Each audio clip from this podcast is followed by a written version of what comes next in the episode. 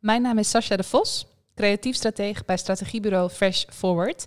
En samen met Shampi Moons, Chief Imagination Officer en oprichter van Fresh Forward en het Lunar Instituut, neem ik je mee in het artikel What's Business Next? Vermenselijking als nieuw landschap voor organisaties en leiderschap. Het is inmiddels 11 weken geleden dat Joost als patiënt 0 officieel het coronatijdperk in Nederland inluidde. Op 27 februari kwam de behandelend arts in beschermende kleding zijn bloedtest bespreken. 2 keer getest, 2 keer positief. Business as usual werd woest doorbroken. Niet alleen voor Joost. Business in crisis kreeg de overhand. Door ingrijpende maatregelen neemt de stijging van nieuwe in het ziekenhuis opgenomen patiënten af. Een nieuwe fase van voorzichtige versoepeling breekt aan. De vraag die ons allemaal bezighoudt, what's business next? Om deze vraag te beantwoorden willen we je graag meenemen op een persoonlijke reis. In 3 fasen, van business as usual naar business in crisis naar business next, nemen we je mee naar de top van onze berg. En geven we vanuit dit nieuwe vergezicht een antwoord op de vraag wat ons nu eigenlijk te doen staat. Business as usual. In 2016 besloot ik met een groep vrienden en kennissen de Kilimanjaro te beklimmen. Een paar jaar eerder had ik met Bas van der Goor en een groep mensen met diabetes type 2 de Atlas Challenge meegemaakt. Deze challenge heeft me geholpen om van deze enge ziekte te genezen en medicijnvrij door het leven te mogen stappen. Het heeft me geleerd hoe impactvol mentale kracht kan zijn. Dat wist ik eigenlijk wel, en als psycholoog kan ik dat ook nog uitleggen, maar het zelf ervaren en de verantwoordelijkheid nemen om door te zetten is toch nog wat anders. Om niet te vervallen in oude routines besloot ik dat het weer tijd was voor een nieuwe uitdaging. De Kilimanjaro in het mooie Tanzania. 5.895 meter hoog. Strak en tot in de puntjes voorbereid begonnen we aan de tocht. Waanzinnig mooie natuur, ontzettend behulpzame crew en de opwinding dat je er eindelijk aan begonnen bent. Maar al snel kwamen ook de eerste problemen, van spierpijn tot blaren en andere ongemakken. Maar ook discussie in de groep over het tempo, de pauzes. Vanuit onze werkmodus, die bij de meeste mensen nog aanstond, wilden we hier grip op krijgen, helder afspraken maken, uitwisselen van medisch en hulpmiddelen. Het ging lekker, eindelijk. We deden het immers samen. De metafoor van de machine. Vanaf ongeveer het einde van de 18e eeuw bevinden we ons in een opeenstapeling van industriële, technologische en digitale revoluties. Van nieuwe manieren om de wereld in beweging te brengen, tot het steeds efficiënter en goedkoper op grote schaal produceren en communiceren. De wereld kleiner, controleerbaarder en voorspelbaarder makend. We leven al zo lang in een maatschappij waar de industriële productie ons de weg naar de toekomst heeft gewezen, dat het systeem van de machine ons denken en doen domineert. Het zit verstopt in ons taalgebruik, in hoe we denken, hoe we organiseren en beslissingen nemen. We zijn continu op zoek naar controle, het verkleinen van risico's en het vergroten van efficiëntie. De metafoor van de machine is een hardnekkig onderdeel van ons DNA. Als mens worden we primair gedreven door een mechanisme met 2 uitersten. Aan het ene uiterste hebben we zekerheid, lust, vertrouwen, risico nemen. En aan het andere uiterste hebben we onzekerheid, angst, controle, risico mijden. Een basismechanisme dat nog stamt uit de oertijd. We noemen dit mechanisme ook wel het lustprincipe. Zonder zekerheid zouden we nooit de ontdekkingen en beweging kunnen hebben doormaken die we als mens hebben gemaakt. Zonder onzekerheid zouden we ons te riskant gedragen en allang uitgestorven zijn. Het is het continue dansen tussen die 2 die de mens vooruitbrengt. Decennia van onzekerheid. De dans tussen zekerheid en onzekerheid dansen we niet alleen met onszelf, maar ook in interactie met elkaar. Met ons Futurized Trendmodel onderzoeken, volgen, duiden en voorspellen we deze maatschappelijke dans.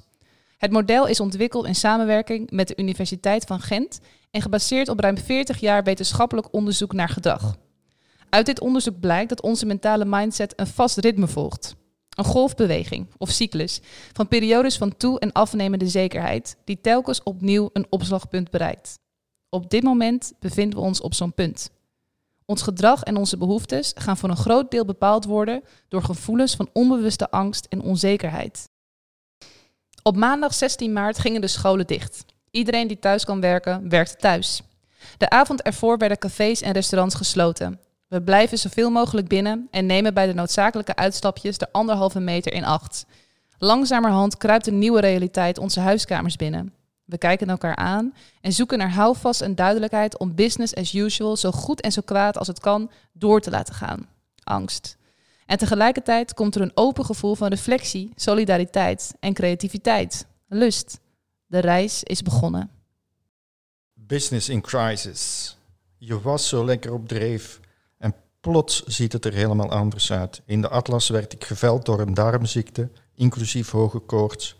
Op de Kili kreeg ik te maken met hoogteziekte. In beide gevallen was het makkelijker geweest om lekker veilig voor de veilige weg te kiezen, uitzieken of stoppen. Gelukkig heb ik dat niet gedaan. Ook toen we verrast werden door hagelbuien gingen we door. Naast het flight and freeze mechanisme beschikken we als mens gelukkig over een ander survival mechanisme, het fight instinct. Het was de eerste keer dat ik dit zo sterk mocht ervaren. Het heeft me in beide gevallen geholpen om door te zetten en de tocht te volmaken. Bijzonder is dat de lokale berggidsen feilloos herkennen wie het wel gaat redden en wie niet. Angst maakt je wereld kleiner en vernauwt je blik. Je wordt onzeker, onrustig en je stressgevoel neemt toe. Overreactie op onzekerheid. De strenge maatregelen brengen de verspreiding van het virus terug. De berichten uit de IC zijn steeds positiever. Daartegenover ontstaat een grimmig beeld van de macro- en micro-economie. De effecten van de lockdown raken bijna elke branche en de klap ervan op onze eigen business wordt met de dag zichtbaarder. Door de onzekerheid blijven de transacties uit en de steunende maatregelen blijken niet genoeg. Solidariteit maakt ruimte voor angstige klanten die evenementen en reizen verloren zien gaan. En voor bezorgde medewerkers die zich afvragen hoe het ervoor staat met de gezondheid en continuïteit van het bedrijf. Waar we in de eerste fase vanuit onzekerheid en zekerheid aan de slag gingen, krijgt onzekerheid in deze fase steeds meer de overhand. We kijken niet meer ver vooruit, maar naar de onmiddellijke stapjes die we moeten maken om onze schade te beperken. De club moet naar een veilige plek op de berg worden gebracht. Een plateau waar we orde op zaken en onze kans op overleving veilig kunnen stellen. Prioriteiten moeten worden gesteld. Lekkende tenten geïnventariseerd en gerepareerd. Het rantsoen moet worden opgemaakt. Hoe lang kunnen we het met elkaar uithouden? De paradox van overleving. In overleven schuilt een paradox. Wanneer de tactieken voor korte termijn overleving rust lijken te brengen, schuilt er een nieuw gevaar. De reden waarom de groep met elkaar op pad ging was niet het plateau, hoe gevaarlijk de omstandigheden in de tussentijd ook zijn geworden. Een bergbeklimming is nooit zonder risico's. Het enkel controleren van de risico's is nooit een doel op zich geweest en draagt weer een nieuw risico met zich mee. Emeritus hoogleraar psychiatrie en trauma-expert Bertolt Gersons vertelt in de Volkskrant: constant overleven is vermoeiend. Door de voortdurende alertheid raken mensen uitgeput. De verlichting op de IC's geeft mensen een gevoel van opluchting. Daarna dreigt de desillusiefase. Waarom blijven we ons zo eenzijdig inzetten op crisismanagement? Business next. De ultieme voldoening en ontlading wordt gesymboliseerd door de top van de berg. Het is veel meer dan letterlijk op het hoogste punt staan, foto's maken en elkaar een knuffel geven. De top van de berg staat voor zoveel meer. Je hebt alle problemen doorstaan. Het is niet voor niets geweest. Het is gelukt. Euforie. Gevolgd door een diep gevoel van voldoening. Het is wat ze in de positieve psychologie een sense of well-being noemen. Een mix van flow, positieve emoties, authentieke verbondenheid met anderen, een betekenisvolle ervaring en een gevoel iets gepresteerd te hebben. Accomplishment. Dat we dit kunnen bereiken is een van de dingen die ons mens maakt. Geholpen door het vermogen om te verlangen, het vermogen om een beeld op te roepen van wat nog niet is, verbeeldingskracht. Dat is de reden waarom we als mens altijd behoefte hebben aan een perspectief. Het is de basis van motivatie, energie en betrokkenheid. Het geheim van verandering. Juist in tijden van onzekerheid, wanneer we verandering zo hard nodig hebben, neigen we ernaar om terug te kijken. De berg af, op zoek naar oude systemen die werkten. Naar datgene wat je al kent en waar je aan vast kunt houden. De kracht van verandering zit hem echter niet in achteruit, maar in anders durven kijken. Doorlopen naar de top en je openstellen voor een vooralsnog onbekend uitzicht. Paradigmaverschuivingen. Ze worden als begrip door Thomas Kuhn als eerste geïntroduceerd in een van de invloedrijkste boeken in de wetenschapsfilosofie, De structuur van wetenschappelijke revoluties. Hij merkte op dat bijna elke belangrijke doorbraak in wetenschappelijk onderzoek een breuk met traditionele paradigma's betekende. Van het centraal stellen van de aarde naar het centraal stellen van de zon. Naar de ontdekking van de bacterie. Beide ontdekkingen zorgden voor een totaal nieuwe wereld. We gaan onze omgeving anders zien. En dat is nu precies de crux. Want de lens waardoor we de wereld bekijken bepaalt hoe we met de wereld en anderen omgaan. Ook in de moderne systeemveranderingen zien we dat paradigmaverschuivingen de grootste veranderkracht vormen. Niet de feedbackloops, nieuwe regels, beloningen of zelforganisatie, maar het verschuiven van de manier waarop je de wereld bekijkt zorgt voor de grootste veranderingen. Een nieuw uitzicht. Waar wij je toe willen uitnodigen is om de metafoor van de machine los te laten en je open te stellen voor een nieuw uitzicht. Want hoe verleidelijk de metafoor van de machine ook is, organisaties zijn geen machines. Die hyperfocus op het uitsluiten van risico's en het optimaliseren van efficiëntie geeft een schijngevoel van controle en zekerheid. Een schijngevoel waar we nu sterk mee te maken hebben en waar we het komende decennium extra gevoelig voor zullen blijven. Het ontdoet organisaties van creativiteit, innovatie, energie, bevlogenheid en verbinding. Het zet een organisatie op slot en weerhoudt zichzelf ervan het potentieel van haar mensen en de mensen die ze raakt werkelijk te ontsluiten.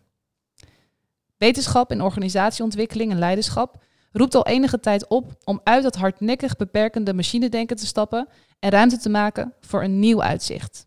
Een nieuwe metafoor dat de organisatie als een complex interactief netwerk van mensen omarmt. De metafoor van de vermenselijking. Het vermenselijken van organisaties betekent opnieuw naar organisaties leren kijken. Op een manier die misschien wel heel eenvoudig het menselijke weer toevoegt en stimuleert. In een periode waarin alles op zijn kop staat en we meer op onszelf en onze directe omgeving zijn aangewezen, voelen we allemaal heel persoonlijk welke menselijke behoeften eerder in de prikkelrijke omgeving ook aanwezig waren, maar nu tot de oppervlakte drijven. Er is weer ruimte voor echt contact met de mensen dichtbij. We hebben huidhonger en missen het natuurlijke contact met onze vrienden. We vinden onzekerheid vervelend en spannend en genieten van de ruimte die er ontstaat voor verandering. We voelen de waarde van urgentie en focus. We kunnen genieten van de extra quality time met ons gezin en ervaren de waarde van alleen kunnen zijn. We waarderen onze gezondheid en zien hoeveel de kleine aanpassingen om goed voor onszelf te zorgen kunnen opleveren. We genieten van de kleinere werkwereld en actie ondernemen in kleine teams. We ontdekken de natuur en de natuur ontdekt ons. We zien de mens achter onze collega en worden gek van onze laptops. Jouw business next. Wat staat jou te doen om vanuit het nieuwe perspectief van vermenselijking op zoek te gaan naar verandering? 1. Speel met de dans tussen zekerheid en onzekerheid. Kijk terug op de afgelopen week. Welke activiteiten deed je vanuit zekerheid? Lust, vertrouwen, risico nemen. En welke vanuit onzekerheid? Angst, controle, risico mijden. Zorg ervoor dat je naast de momenten van crisismanagement ook momenten inbouwt om eens anders te kijken. Doe inspiratie op buiten je eigen denkkaders. Zit je in een leiderschapspositie? Creëer deze momenten dan ook voor de rest van je organisatie. 2. Ga in verdiepend gesprek met de mensen in je team. Hoe ervaren zij deze tijd? Hoe zien zij de verandering? Waar hebben ze nu juist minder last van? En waar maken ze meer tijd voor? Wat missen ze van het oude en wat ontstaat er juist in het nieuwe? 3. Wees nieuwsgierig naar hoe de wereld voor jouw klanten verandert. Ga ook met hen in gesprek. Hoe voelen zij zich? Hoe veranderen hun behoeften? En wat vinden zij belangrijk? 4. Herontdek met elkaar het verlangen van jullie organisatie. De belofte van de top van de berg. Het buitengewone wat jullie als club met elkaar willen bereiken. Een positief, spannend perspectief is de voeding voor het lustprincipe. Om vooruit te gaan en te ontdekken. Het geeft de energie, openheid en creativiteit om samen de top te kunnen halen. Ga mee op het gevoel van urgentie om de zaken die je met elkaar wilde veranderen, maar op de een of andere manier op slot stonden, aan te pakken. Wil je doorpraten over de metafoor van vermenselijking en hoe dit jouw organisatie kan helpen? Neem dan contact op met Shampi Moons of met mij, Sascha de Vos. Houd ook de podcast en livestreams van Fresh Forward en Lunar in de gaten via freshforward of lunarinstituut.com.